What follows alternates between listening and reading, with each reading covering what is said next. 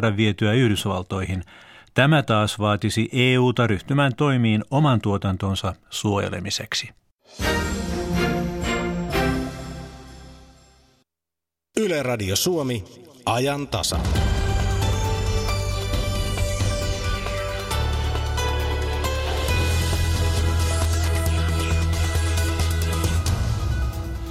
Aseiden vastustaminen näyttää olevan hienoisessa kasvussa Yhdysvalloissa. Samaan aikaan siellä kuitenkin aseet alueillaan sallivien yliopistojen määrä puolestaan on kasvamassa. Lukiolaiset ovat kisanneet tänään talousgurun tittelistä Helsingissä.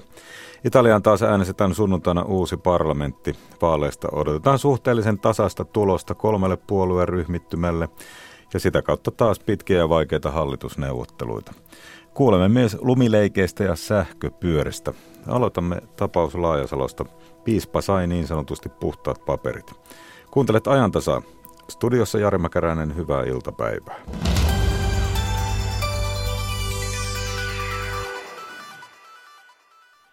Helsingin nykyisen piispan Teemu Laajasalon muun muassa luottokorttiostokset siltä ajalta, kun hän oli Kallion kirkkoherrana, ovat olleet paljon julkisuudessa ja nyt on sitten Helsingin seurakuntayhtymän toimeksiannosta tehdyn erityistarkastuksen raportti julkaistu. Ja tuota, tässä nyt otsikkona voisi olla Laajasalo sai puhtaat paperit. Mutta tässä on siis noin 50 henkilön osalta tarkastettu luottokorttimaksut ja matkalaskut vuoden 2017 osalta, mutta Teemu Laajasalon osalta se on koskenut myös vuosia 2013-2016. Halusit Teemu Laajasalo laajentaa tämän raportin osaltasi? No juuri näin. Tämä oli mun pyyntö ja mä olin tietenkin iloinen, että seurakuntayhtymä siihen, siihen suostui. Että, että mun toiveeni oli, että katsotaan koko viiden vuoden ajalta kaikki viranhoitoon liittyvät, liittyvät matkalaskut ja, ja luottokorttilaskut ja, ja siis se on, se on mun kannalta tietenkin noin niin kuin oikeusturvan näkökulmasta paras, paras ratkaisu, että sen, sen tekee riippumaton selvittäjä ja, ja, ja tarkastaa, tarkastaa kaikki. Ja lopputulos juuri tämän raportin sain ja, ja kun tässä sanotaan, sanotaan, että tarkastuksessa emme ole – edellä mainittuja kahta tapahtumaa lukuun ottamatta todenneet poikkeuksellisia ostoja ja että mielestämme saadut selvitykset ovat riittävät ja asianmukaisesti noin kaksi, kaksi virhettä, jotka on arviointivirheitä. Yksi äh, tuota, hotelli, hotellihuone Savonlinnassa ja yksi hytti Ruotsin laivalla, niin ne, nämä kyllä, kyllä tiesin ja, ja tunnistin, että, että, että ne on ne on, ne on virheitä ja, ja silloin tammikuussa sanoin, mutta sitten muuten – muuten on tietenkin erittäin iloinen siitä, että, että tarkastus on tehty laajasti ja toisaalta tarkastuksen lopputulos on näin, näin selkeä, että korttia on käytetty oikein. Joo, ja ei pelkästään sinun liittyen, vaan muihinkin tarkastettuihin sitten sanotaan, että kolmannen osapuolen tuottama ostotositteetta ei ole kaikilta osin liitetty luottokorttilaskuihin. Tämä siis koskee muutakin. Tarkoittaa varmaan sitä, että se pelkkä luottokortti tosi ei riitä, vaan pitäisi olla se alkuperäinen lasku, johon tämä kohdistuu. No kyllä, ja, ja se on myös toinen, jonka sanoin silloin tammikuussa, että, että, että tämähän on aivan selvää, että näissä, näissä asioissa pitää olla huolellinen ja, ja kuitteja, kuitteja ei pidä, pidä kadota. Tässähän todettiin, että, että kaikkiin kuitenkin näihin, näihin puuttuneisiin kuitteihin on saatu selvitykset ja, ja riittävät ja, ja asianmukaiset. Ehkä sen voi, sen voi sanoa yleisesti vielä, minkä oon moneen kertaan sanonut, että, että on erittäin tärkeää, että kirkon, kirkon rahoja hoidetaan oikein, että, että se on läpinäkyvää, se on avointa, se on perusteltua, se on kohtuullista ja, ja, ja, ja siinä mielessä on ihan, ihan paikallaan, että, että tämmöinen ulkopuolinen selvitys, selvitys tehdään. No Johanna Korhonen, joka tässä kuittiasiassa on esillä paljon ollut, on ottanut esille myös, että hän on tyytymätön yrityksesi tapaa hoitaa kirjanpitoja ja muita asioita. Siihen tässä selvityksessä nyt ei tietenkään olla voitu puuttua. Tämä on mielestäni hyvä, hyvä huomio, että nämä on kaksi eri asiaa. Että tämä yritysasiahan on sitä kysellyt sy- syyskuussa ja, ja, ja tuota, tai itse asiassa e, e, muistaakseni elokuussa, mutta syksyllä, syksyllä joka tapauksessa. Ja se on oma, oma kysymyksensä.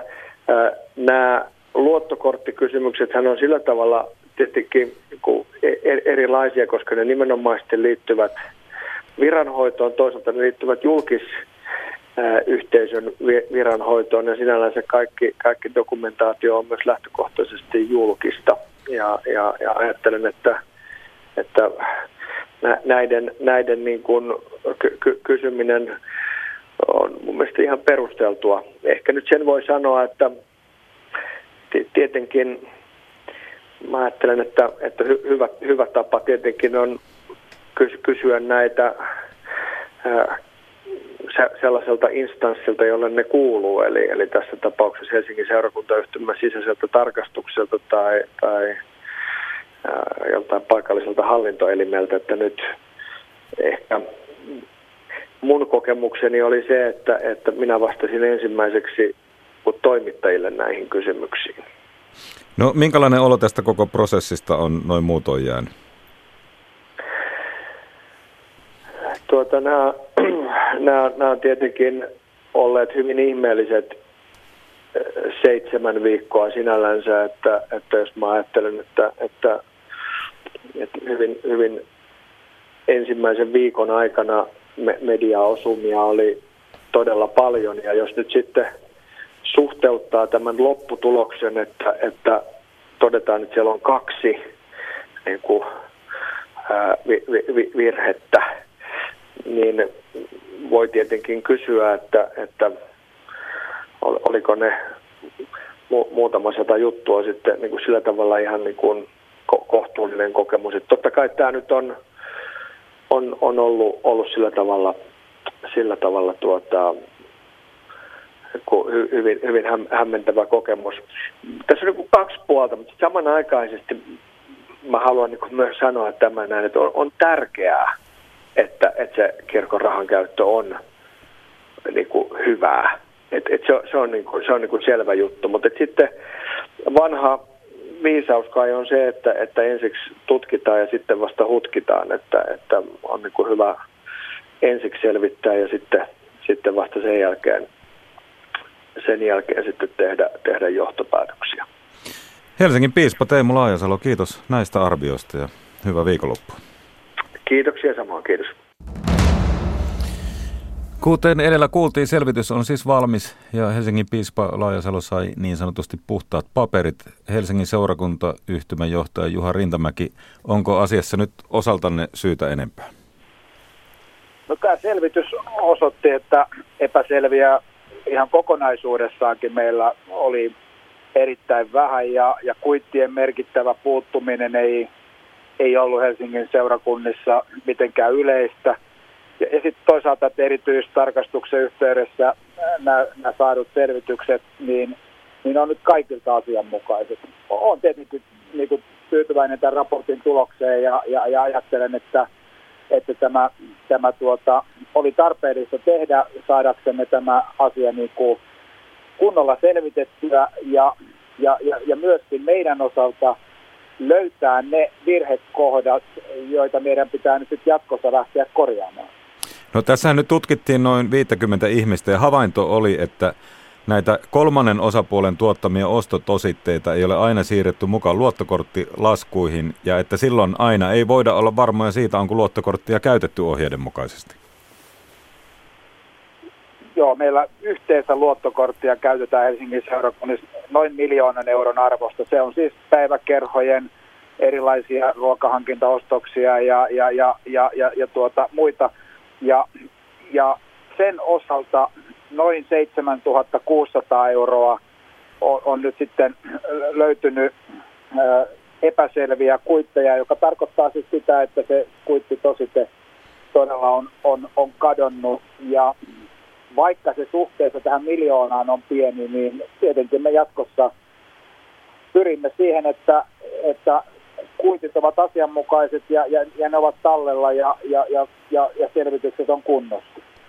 Niin ja tarkastuksen tekijät siinä loppulauseissa jotenkin kaipasivat parempia ohjeita hankintoihin noin yleensäkin.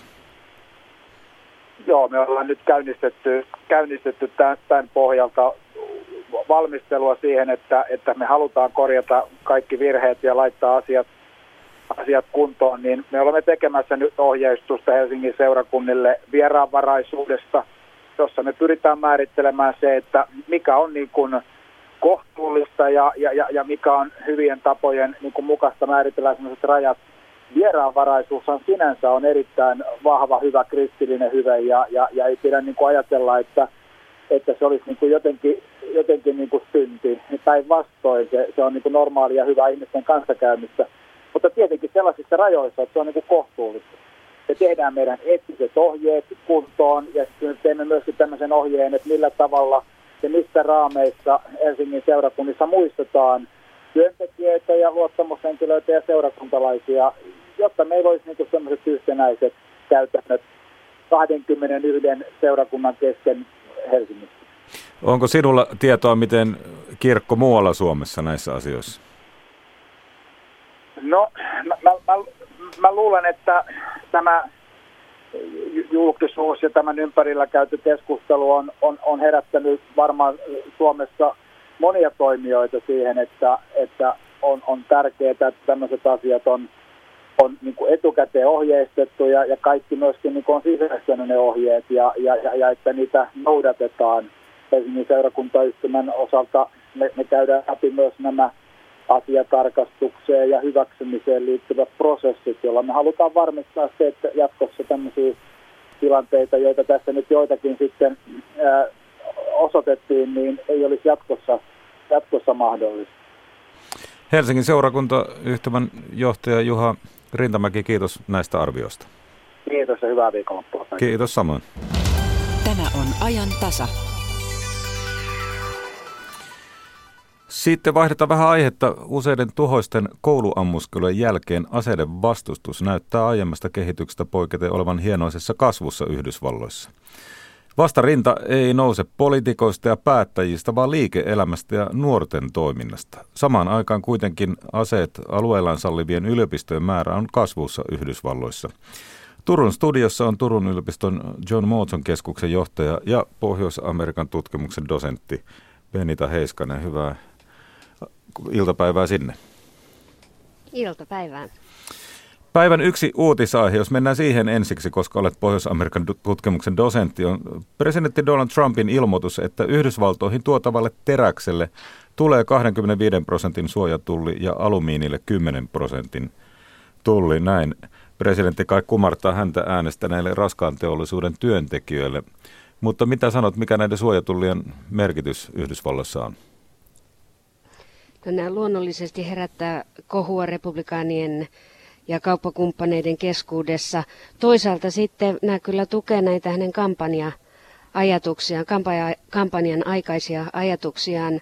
Mutta nyt tämä lausunto tuli aika yllätyksenä, että siitä ei tiedetty etukäteen, että sen toteutumisestakaan ei voi olla ihan varma, että jäädään katsomaan, että miten tämä asia kehittyy. No vielä runsas vuosi sitten Eurooppa ja Yhdysvallat neuvottelevat – TTIP-kauppasopimuksesta, jonka oli tarkoitus alentaa tulleja ja avata osapuolen markkinoita toisilleen. Nyt Trumpin aikana kaikki on toisia. Euroopassa puhutaan jo kauppasodasta ja omien suojatullien määräämisestä. Miten amerikkalaiset mahtavat nähdä sen? No kieltämättä tästä on alu, tässä on alusta asti ollut tämmöinen vastakkainasettelu, että silloin kun alettiin puhua bilateraalisopimuksista ja sitten toisaalta tällaisista tariffeista, niin se auttamatta johtaa tällaiseen kilpailuasetelmaan, joka sitten ei ole sen mukainen, miten ollaan totuttu viime vuosikymmenet, toi, vuosikymmenet toimimaan. No mennään sitten aseasiaan. Miltä suhtautuminen aseisiin juuri nyt Yhdysvalloissa sinusta näyttää? No tämä asia herättää aina voimakkaita mielipiteitä koska siihen liittyy sekä tunteita että sitten ideologisia näkemyksiä eri puolueiden edustajien välillä. Asenkantohan on perustuslain, toisen lisäyksen suoma oikeus ja sitä sitten perustellaan myöskin vankasti yksilön vapaudella ja oikeudella puolustaa itseään. mutta kun näitä joukkoampumisia sitten tulee, niin silloin nousee aina kohu ja keskustelu siitä, että mitä seurauksia tällä yksilön vapaudella on. Ja siellä kai on valtava määrä ihmisiä, joilla ei asetta ole ja jotka eivät sellaista aio myöskään hankkia. Joo, siis että et, tämä on hyvin jakava, yhteiskuntaa jakava asia, että toiset on ehdottomasti tätä, tätä vastaan, tätä, koko tätä asenkanto-oikeutta vastaan siinä mielessä, että, että, että, että sen seurauksena syntyy niin paljon tällaisia tuhoisia, tuhoisia ampumisia, mutta sitten taas poliitikkojen keskuudessa harvoin sitten keskustellaan tällaisesta aikeesta, että koko aselaki kumottaisi, että lähinnä keskustellaan siitä, että minkälaisia rajoituksia voidaan tehdä ja mitkä ihmisryhmät saavat tätä oikeutta itselle ja keneltä se pitäisi ottaa pois ja miten sitten toimitaan esimerkiksi osavaltioiden välillä, että saako aseita kuljettaa osavaltiosta toiseen. Niin siellä kai poliittiset kannat suhteessa aseisiin ovat perinteisesti olleet tosiaan varsin vankkumattomat. Joo, että kuten sanottu, niin mikään poliittinen puolue ei ole koskaan ajanut tämän asenkanto-oikeuden kumaamista. Republikaanien ja demokraattien väliset kiistat sitten on ollut siitä just, että minkälaiset asetyypit sallitaan, tehdäänkö taustaselvityksiä, jos tehdään, niin minkälaisia ne on. Ja sitten, että esimerkiksi ollaan pyritty, että mielenterveyshäiriöstä kärsivät tai rikoksista tuomitut tai terrorismilistoilla epäillyt eivät sitten saisi tätä oikeutta itselleen, että noin karkeasti kärjistäen, niin yleensä republikaanit vastustaa rajoituksia ja sitten demokraatit vaativat kiristyksiä, mutta riippuen vähän siitäkin, että minkä osavaltion edustajia he ovat. No onko näköpiirissä muutoksia poliitikkojen osalta? No Yhdysvaltain yle, julkinen, julkinen siis enemmistö, suuri enemmistö ihmisistä haluaisi näitä rajoituksia lisää. Tämä on ihan selkeä trendi kaikissa mielipidemittauksissa, että rajoituksia haluttaisiin etenkin näiden automaattiaseiden ja sitten niin kutsutun pomppuperän suhteen, mutta sitten myöskin näihin ikä, ikärajoihin, että saako 18-vuotias ostaa rynnäkkökiväärin vai pitäisikö olla 21-vuotias. Niin nyt kun tämä julkinen ilmapiiri on, on sitä, sitä mieltä, että, että muutos, muutosta halutaan, niin sen jälkeen poliitikkojenkin on ehdottomasti puututtava tähän asiaan ja nostettava se keskusteluun. Ja näiden Floridan kouluampumisten jälkeen hän syntyi tämä lukiolaisten lanseeraama Never Again-liike. Ja se on kyllä tuonut tähän keskusteluun tällaisen erittäin raikkaan ja vilpittömän tuulahduksen ja saanut paljon tukia, tukea siis julkisuuden henkilöiltä ja sitten yritysmaailman edustajilta, mutta myös siellä on ollut tällaisia aseen kantajia, jotka sitten ovat ottaneet kantaa ja jossain videolähetyksessä saaneet oma aseensa poikki lausuntona sille, että tilanne on riistäytynyt käsistä. No kuinka paljon tuo kouluampumisiin kyllästyneiden nuorten liike voi kasvaa?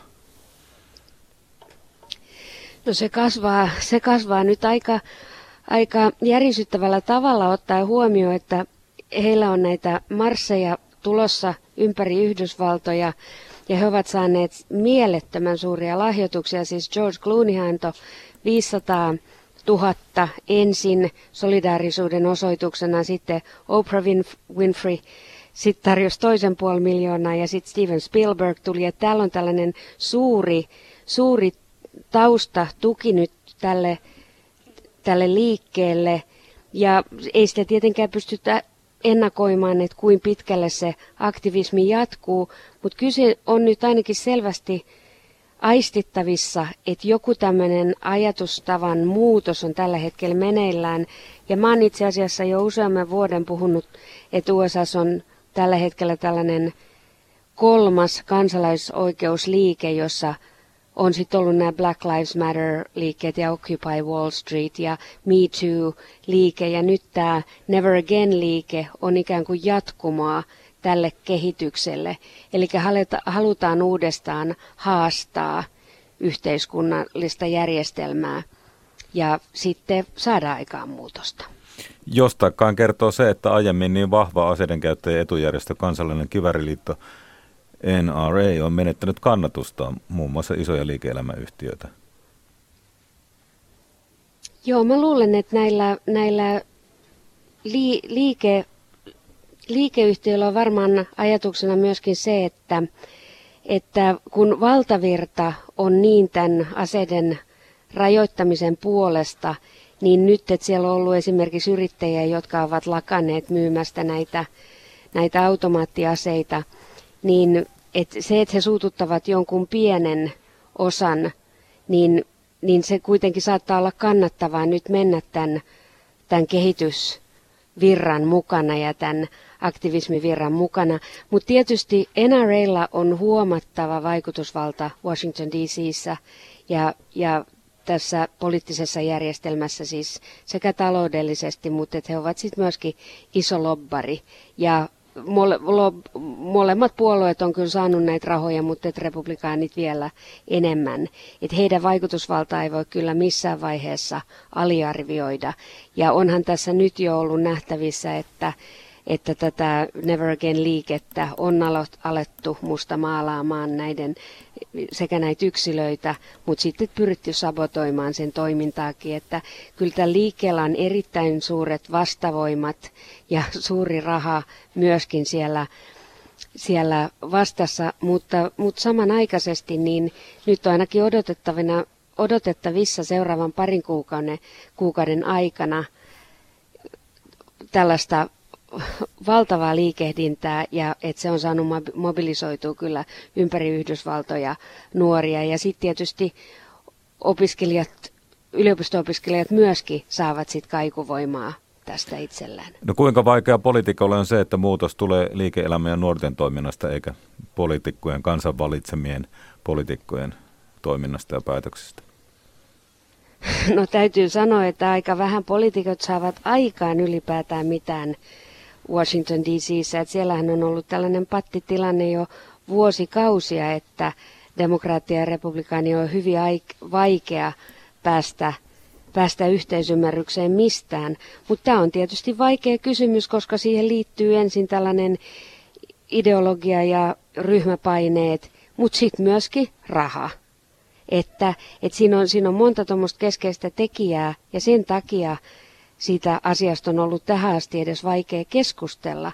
Mutta mä itse asiassa luin tuossa yksi ihan muutama päivä sitten, New York Timesissa oli tällainen konservatiivikolumnisti, joka itse asiassa ensimmäistä kertaa esitti edes teoreettisen mahdollisuuden tämän asenkanto-oikeuden kumoamiseen, niin se on jo radikaali avaus sinällään, koska sitä ei ole koskaan edes nostettu tähän mennessä pöydälle. No, mikä on presidentti Donald Trumpin vaikutus?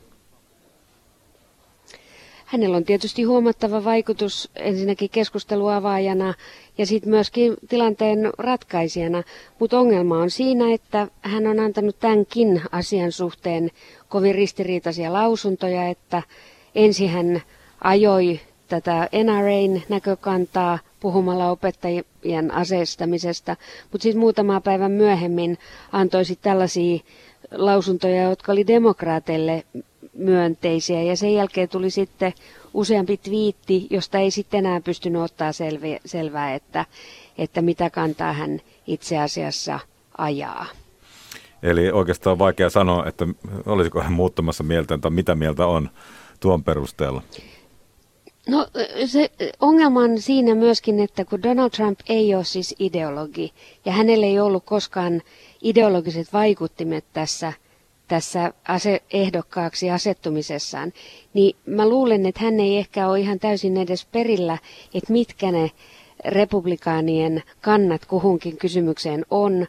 Ja sitten kun hän antaa ihan tuollaisia spontaaneja lausuntoja, niin niistä herää sitten kohu, koska ne saattaakin olla yhtäkkiä jotain sellaisia, jotka sotii täysin sitä, sitä valtaverta republikaania ajattelua ja sitten niitä joudutaan aina selvittelemään jälkikäteen, että mitä presidentti itse asiassa tarkoitti ja halusi sanoa. No Benita Heiskanen, olet lähdössä Teksasiin tutustumaan sellaisten yliopiston käytäntöihin, joissa aseita saa kantaa kampuksilla eli yliopistoalueella. Mitä tutkit? Joo, eli mä olen lähdössä tosiaan Suomen Akatemian rahoittaman tutkimusryhmän kanssa Teksasiin Austiniin, jossa tuli elokuussa 2016 voimaan laki, joka sallii käsiaseet sellaisilla kampuksilla, jotka nauttii julkista rahoitusta. Ja tässä on kyseessä käsiaseet, jotka pitää olla piilossa, eli ne ei salli tämän avoimen kantamisen, että ne ei saa olla siis näkyvillä. Ja me ollaan menossa tämän ryhmän kanssa nyt kartoittamaan, että mitä tämä aselaki ylipäätään merkit, merkit, merkitsee yliopistolaisille ja miten heidän, mitkä ovat heidän kokemuksensa turvallisuuden tai turvattomuuden tunteista tämän lain myötä. Ja me haastatellaan sekä tämän aselajin puoltajia että vastustajia, mutta sitten me myöskin haastatellaan yksityisen yliopiston väkeä, jotka eivät kuulu tämän aselain piiriin. Et tarkoituksena on tosissaan saada moni, monipuolisesti näitä eri tahojen ajatuksia ja mielipiteitä ja kokemuksia kartotettua. Ja siellä tälläkin hetkellä siis joissakin yliopistoissa asetta saa kantaa?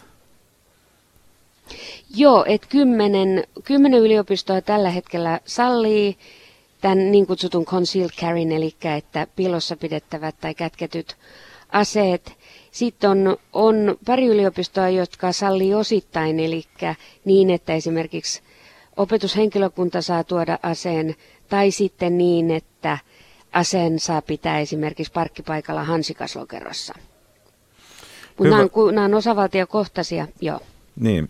No niistä kuullaan varmaan sitten tuon äh, tutkimusretken jälkeen. Kiitoksia Turun yliopiston John Morton keskuksen johtaja ja Pohjois-Amerikan tutkimuksen dosentti Benita Heiskanen. Kiitos. Tässä on Suvi Linde, hei. Kuule ihan semmoista lähdin soittelemaan, että onko Rovalle toi Pasi miehistön kuljetus tai panssaritorjuntakalusto entuudestaan mitenkään tuttu. Anteeksi ei olko. Meillä on Oppeli, farmari No Oppeli. nyt olisi tarjolla puoleen hintaan sen kaliberin farmariauto, että hoituu mökkireissut, vaikka jos tietäkään orattu ihan perille asti. Tohtori Raimo lauantaisin niin 11.50 Radio Suomessa ja aina Yle Areenassa, et, et pannaanko paketti?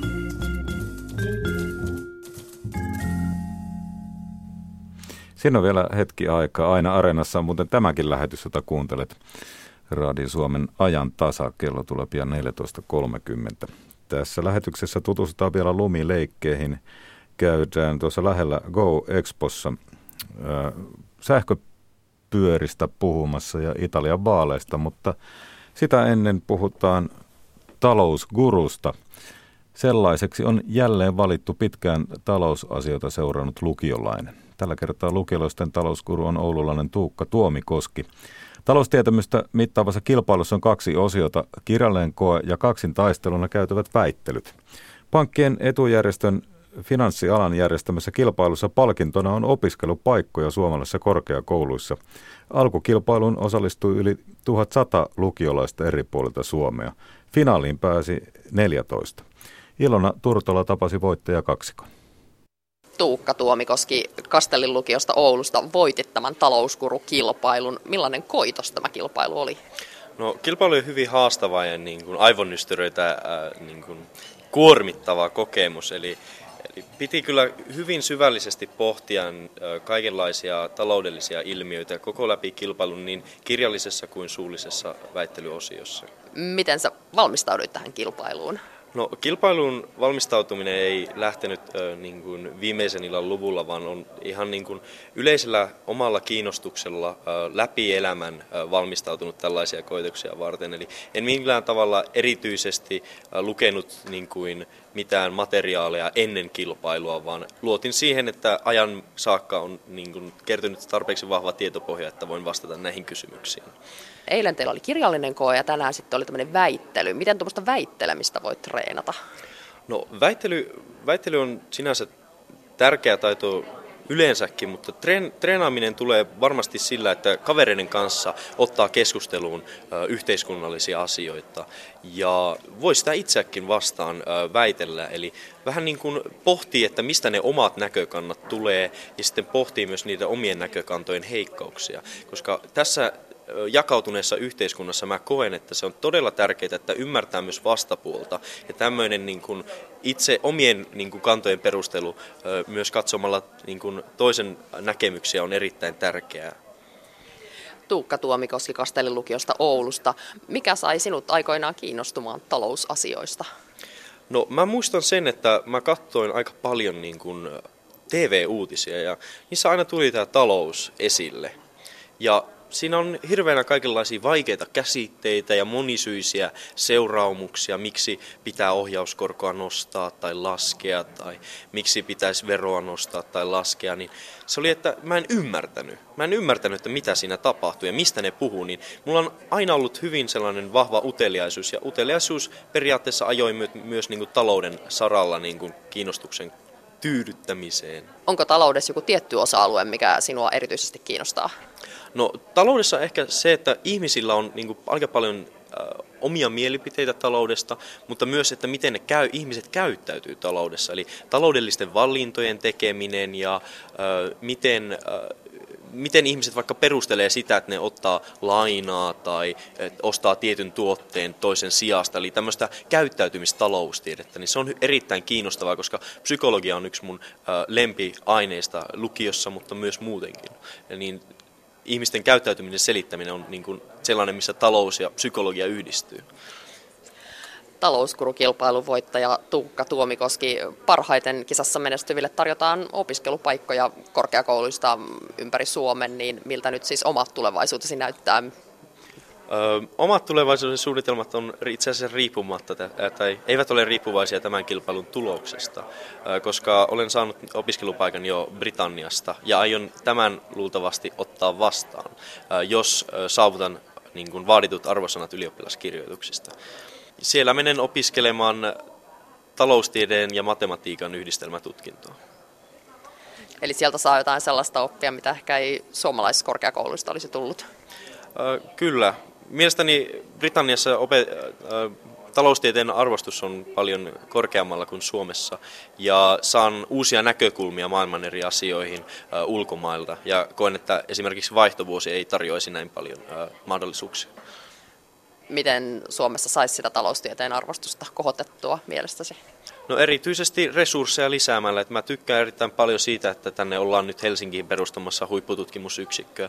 Mutta tilanne on kuitenkin se, että esimerkiksi taloustieteen professoreja on Suomessa hyvin vähän verrattuna esimerkiksi muihin Pohjoismaihin. Väinö Tuovinen Helsingin suomalaisesta yhteiskoulusta sijoittui tässä talouskurukilpailussa kakkoseksi.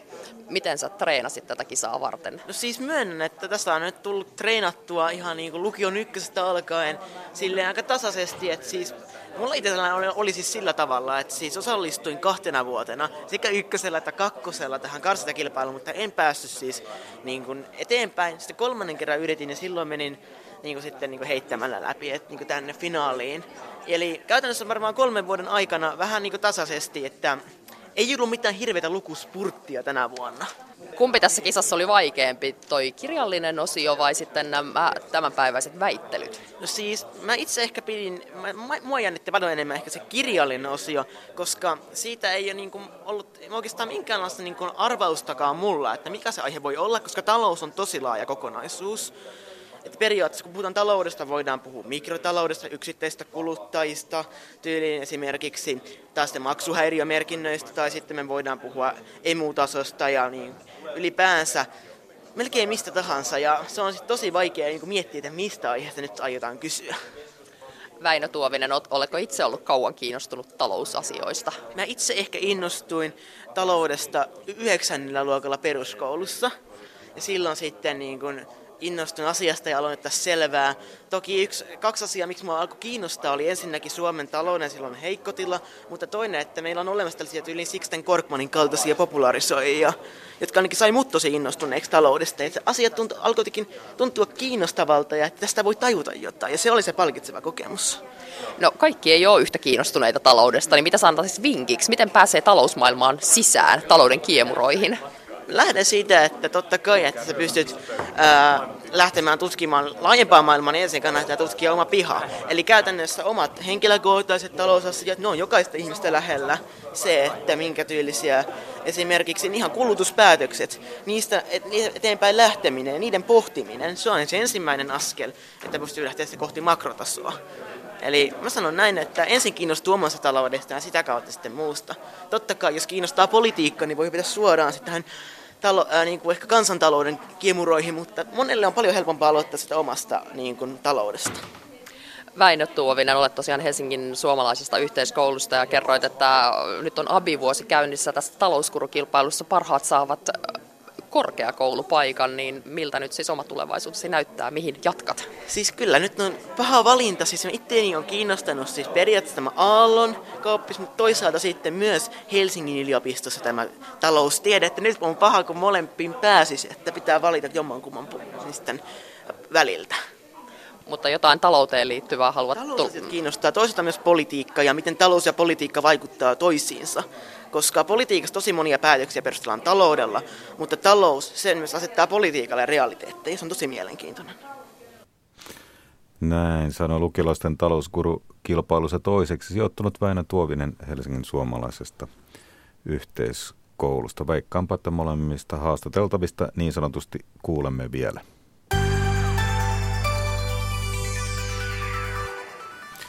Italiaan äänestetään sunnuntaina uusi parlamentti. Vaaleista odotetaan suhteellisen tasaista tulosta kolmelle puolueryhmittymälle.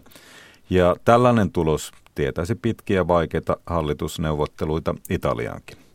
Kuinka jännittävinä vaaleja pitää tietokirjailija Anton Monti? Se ehkä tärkein asia on se, että syntyykö selkeä hallituskokoonpano. Eli käytännössä, että ylittääkö yksikään koalitio 40 prosentin kannatuksen, koska se takaisi e-, enemmistön parlamentissa. Jos näin ei tapahdu, niin silloin ollaan kyllä pitkien neuvottelujen edessä. Mitä ovat Italian parlamenttivaalien pääpelaajat mielestänne? Tällä hetkellä kaikissa suurin koalitio näyttäisi olevan keskusta-oikeistolainen koalitio, jota johtaa Silvio Berlusconin puolue. Silvio Berlusconin puolue Forza Italia on siinä, siinä koalitiossa suurin. Sen kannatus tällä hetkellä arvioidaan olevan noin 37 prosenttia, eli vielä on pikkasen matkaa siihen 40.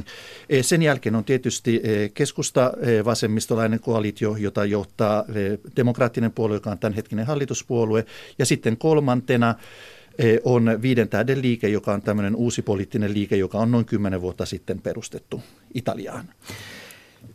Silvia Berlusconin ryhmittymä on suurin.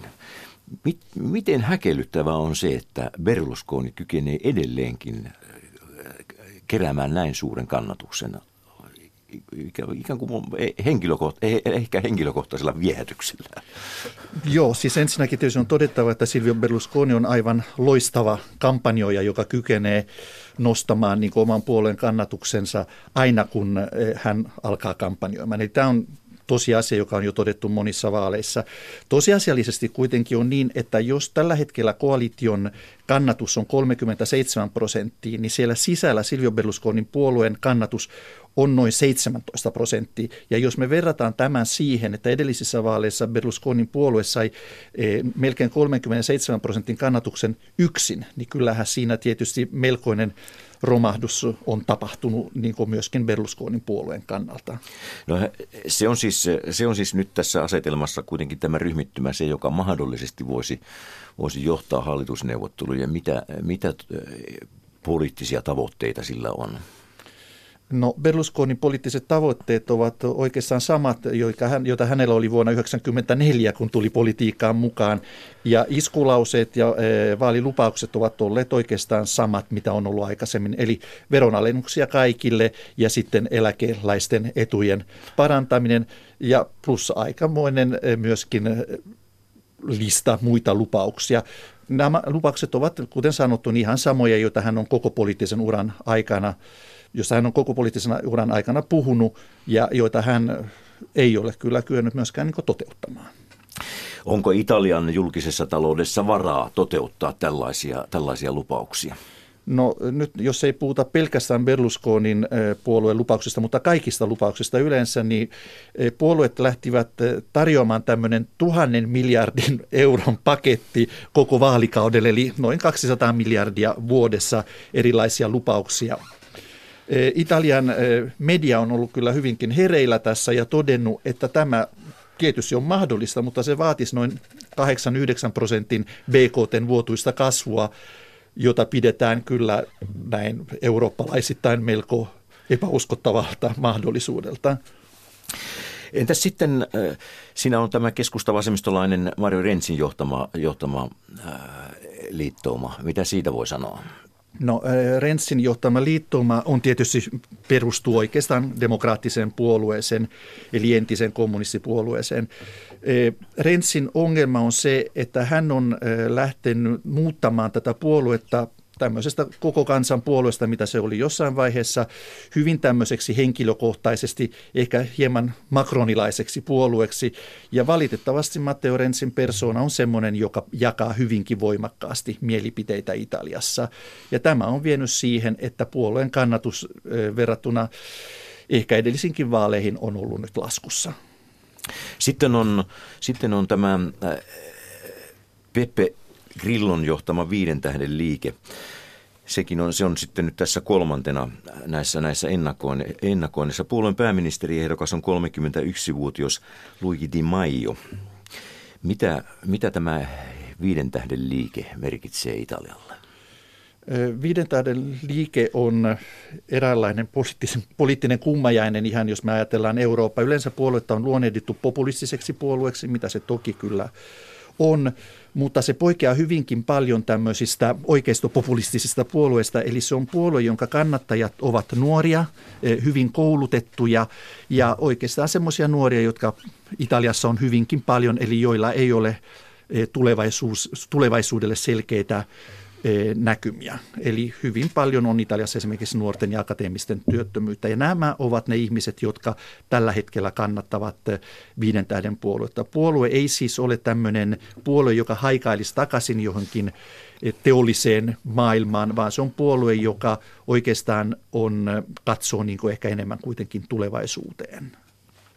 Minkälaista Italiaa heidän niin kuin, haaveis, minkälainen Italia heidän haaveissaan on? Hyvin selkeästi he, heidän haaveissa on tämmöinen Italia, jossa ensinnäkin poliittinen luokka ei olisi enää olemassa. Eli he puhuvat siitä, että kaikki virkatehtävät pitää rajoittaa kahteen kauteen. Ja sitten samanaikaisesti he puhuvat Italiasta, jossa on hyvin keskeisesti tiettyjä niin ekologisia arvoja, uusiutuvaa energiaa, uudet, uusi liikenneinfrastruktuuri, joka ei enää perustu autoiluun ja tämän tyyppisiä asioita, eli hyvin tavallaan lainausmerkeissä tämmöinen vihertävä puolue. Se, mistä heitä oikeastaan kaikista eniten kritisoidaan, on se, että heillä ei ole kokemusta politiikasta ja päätöksenteosta, ja nimenomaan se, että näiden virkakausien rajoittaminen aiheuttaa sen, että sitä tietoa ja ammattitaitoa poliittisesta päätöksenteosta ei tule myöskään sitten kasaantumaan. Roomassa on viiden tähden liikkeen pormestari. Miten hänelle on ikään kuin käynyt tällaisessa arkisessa aheruksessa? Meidän on ehkä lähdettävä kuitenkin siitä, että se ongelmavyyhti, joka heillä oli edessä, oli aivan käsittämätön. Eli siihen nähden on sanottava, että paljon muutoksia ei ole tapahtunut. Mutta kuten sanottu, niin se lähtöasetelma on ollut kyllä hyvinkin epäedullinen heidän heidän kannalta. Taas tilanne esimerkiksi Torinossa, joka on toinen suurkaupunki, jossa he, jota he hallitsevat ja joka on ollut huomattavasti paremmin hoidettu kaupunki kuin Rooma, niin siellä he eivät ole kohdanneet samoja ongelmia kuin Roomassa. Eli siis summa summarum pitää aina ajatella sitä, että Italian ongelmat, italialaisen kaupunkien ongelmat ovat kasautuneet kymmenien vuosien aikana ja ratkaisu ei varmasti löydy kahden vuoden aikana. Meillä on tällainen taistotieto, että Italiassa kansalaisten ostovoima on vuoden 1998 tasolla, 20 vuoden, vuoden takaisella tasolla. Miten vakava tämä tällainen pysähtyneisyys Italian taloudessa on? Pysähtyneisyys on kyllä tietenkin siis maan makrotalouden kannalta se on, se on iso ongelma. Mutta on myöskin todettava, että italialaisten perheiden varallisuus on Euroopan huipputasoa, se on korkeampi kuin Saksassa, ja italialaisten yksityistalouksien velkaantuminen on Euroopan alhaisin. Eli periaatteessa arkielämässä tämä ei sitten hirveän voimakkaasti näy. Toki maa on hyvin sisäisesti hyvin kahtia jakautunut. Toinen tietysti asia on se, että kun on korkea säästämisaste ja on väestö, joka vanhenee ja pienenee, niin kyllä tosiasiallisesti talous tietenkin pysähtyy, mutta se kasantunut varallisuus takaa sen, että mitään suurempia ongelmia maahan ei muodostu. Tietokirjailija Anton Montia haastatteli Sakari Kilpelä.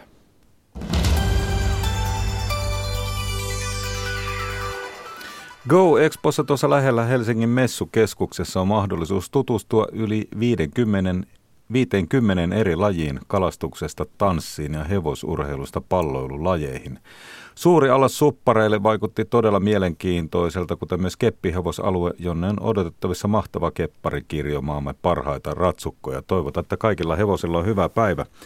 Pysähdyin kuitenkin eilen, kun aluetta vielä rakennettiin sähköpyörien luo. Tosiaan ollaan täällä Velat Oxygenin osastolla. Kauppias Mika Saari on tuossa vierellä opastamassa näiden pyörien pariin. Tässä en ehtinyt laskea montako pyörää, tiedät varmaan suurin piirtein. Montako niistä on tämmöisiä niin sanottuja sähköpyöriä? No täällä messulla on kyllä aika paljon tuotut sähköpyöriä tänne, että eihän se tietysti nyt, kyllä tavallisia vielä enemmän myydään, mutta kyllä me täällä useita kymmeniä sähköpyöriä on. Näistä on puhuttu vuosia, että ihan kohta sähköpyörät niin sanotusti lyö läpi. Ainakin tämmöinen ihan tutkimustietoon pohjautumaton oma käsitys on se, että jotain tässä nyt on viimeisen vuoden aikana tapahtunut. Yhä enemmän enemmän esimerkiksi kollegat kertoo, että ajaa semmoisella työmatkalla. Sähköpyörät on yleistynyt ihan älyttömän paljon parissa vuodessa, että Viime vuonna oli jo niin kuin tosi hyvä tästä tulevasta kaudesta. Uskotaan, että se kolmin nelinkertaistuu tälle vuodelle. Mikä se on tehnyt, että nyt, ne, nyt vihdoinkin ne alkaa, alkaa tuota lyödä läpi? No sähköpyöriä on ollut maan ensimmäiset myynyt 90-luvun puolivälissä, että niitä on ollut ihan älyttömän kauan, mutta siinä on ollut vähän semmoinen juttu, että ihmiset on niin kuin ajatellut sen homman väärin. Niitä on kuviteltu, että ne on sellaisten ihmisten pyöriä, mitkä eivät jaksa pyöräillä. Eli se on ollut tämä ihmisten asennejuttu, mikä on nyt kääntynyt toiseen suuntaan. Että onkin huomattu, että hei, että kun onkin sähköpyörä, niin sillä hän jaksaakin ajaa vähän enemmän.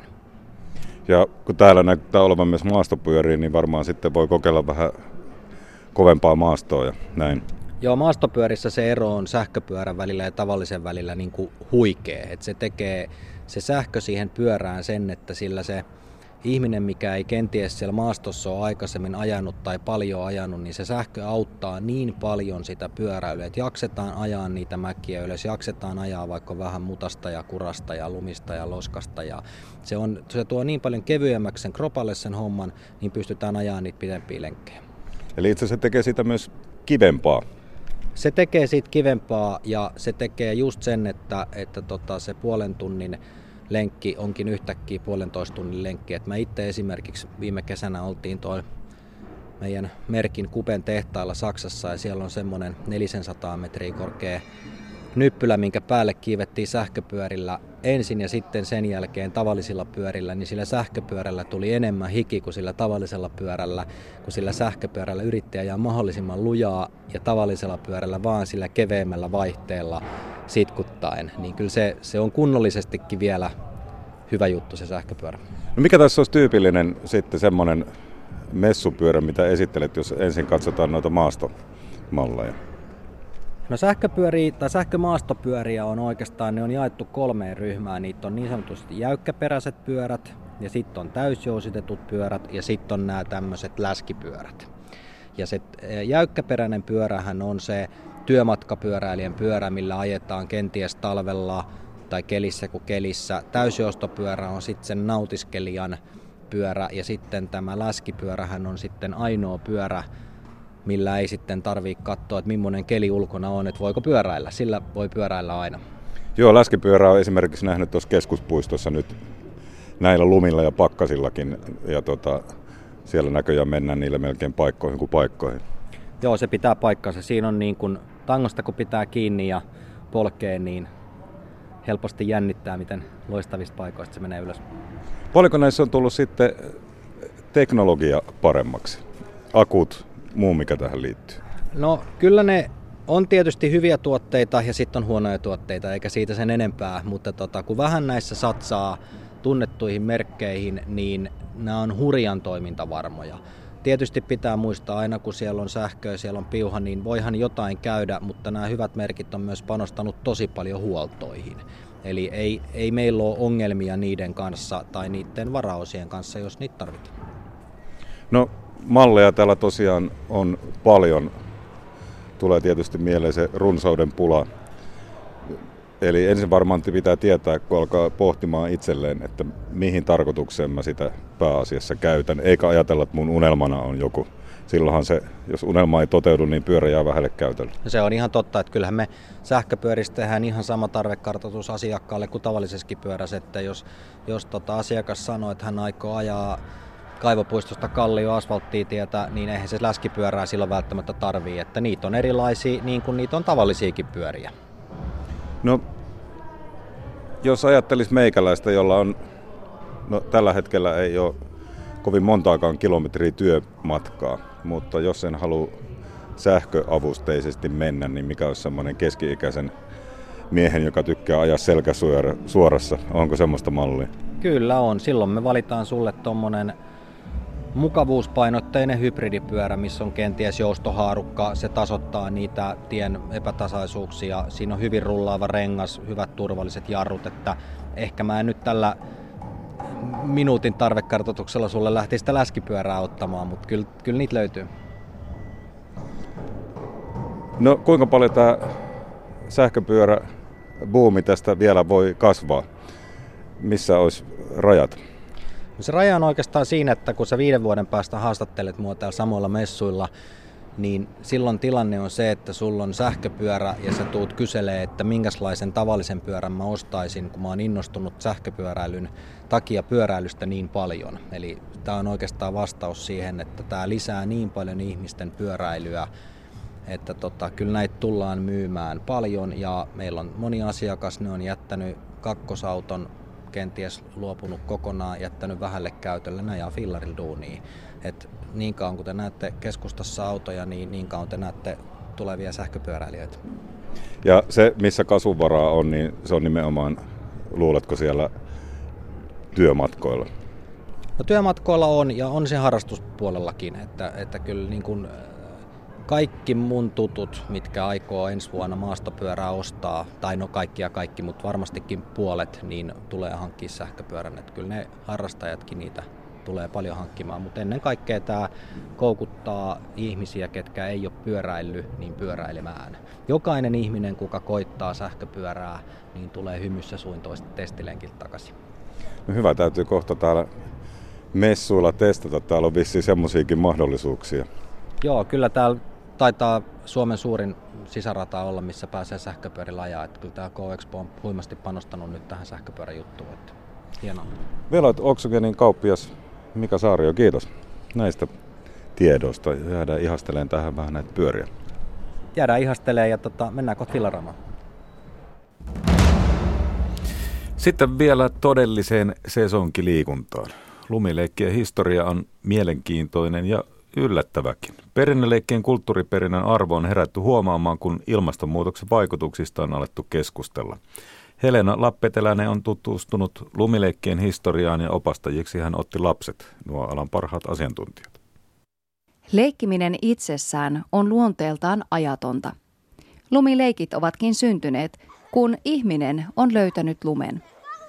Tutkimusten mukaan jo kivikauden ihmiset ovat pyörittäneet kolmesta pallosta – ihmistä muistuttavan ajattoman hahmon. Lumiukkoa ei ole aina komistanut porkkana. Postikorttitaiteilijat keksivät lisätä 1960-luvulla joulukortteihin lumiukon kaunistukseksi porkkana nenän. Pahin pula-aika oli tuolloin ohi, eikä ruoan tuhlaaminen leikkiin ollut enää moraalisesti väärin.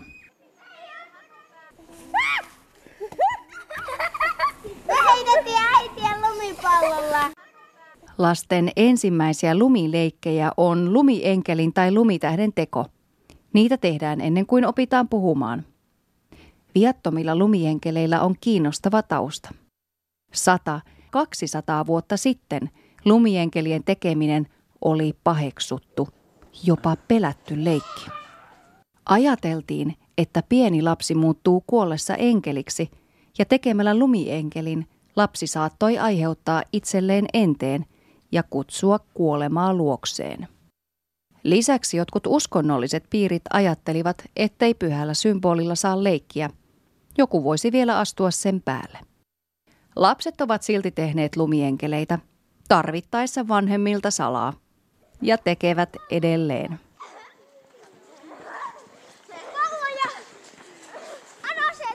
Maailman vanhin lumilinnakuvaus on 1500-luvulta, ja se koskee mahdollisesti juuri Suomea.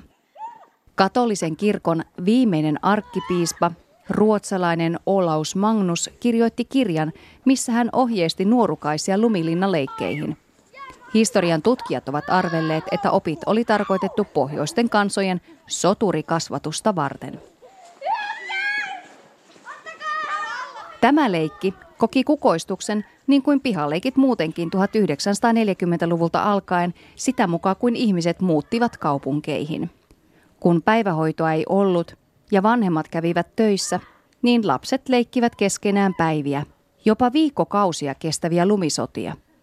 Näissä linnoissa ja lumisodissa viihtyivät yhdessä niin 5 kuin 16-vuotiaat. Vaikka moni asia on muuttunut, lasten lumilinnat muistuttavat edelleen keskiaikaisia kivilinnoja. Leikit ovat täsmälleen samoja kuin 500 vuotta sitten.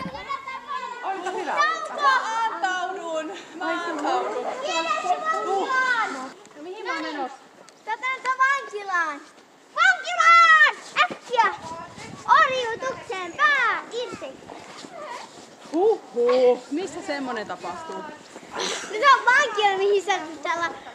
Seuraava äiti, joka tulee tappeluun, on Wilhelminan. Tämä on ajan tasa. Tämän viikon ajan tasat alkavat sitten olla lopuillaan ja viikonlopun jälkeistä maanantaina. Taas jatketaan tuttuun tapaan kello 10 Yle Uutisten jälkeen. Silloin mietimme, mitä tehdä muoville ja kuinka sitä välttää. Yksi viime viikkojen puhuttaneimmista aiheista on nostanut jo pinnalle pienimuotoisen muoviton maaliskuun kampanja. Ja niin blogistit kuin uutismediatkin pyörittävät nyt muoviaiheita, niin tekee ajantasakin. Ajantasan suorassa lennossa puhutaan kierrätyksestä ja jätteen vähentämisestä ja kysytään, millaisin keinoin sinä olet onnistunut vähentämään omaa jätemäärääsi ja mitä toivoisit Suomessa tehtävän, jotta turhaa roskaa, jätettä ja yleistä hävikkiä ei syntyisi. Asiantuntija vieraana studiossa on Suomen ympäristökeskuksen erikoissuunnittelija lukuisissa eri jätehankkeissa mukana oleva Hanna Salmenperä. Iltapäivän ajantasassa sitten puretaan Oscar Gaalan saldoa. Studion saapuu vieraksi episodilehden päätoimittaja Jouni Viikman. Ja puhutaan sitten myös suomalaisesta saunasta. Saunaa havitellaan nimittäin Unescon maailmanperintökohteeksi – Höyryä on siis luvassa maanantai-iltapäivällä. Nyt kello tulee 15.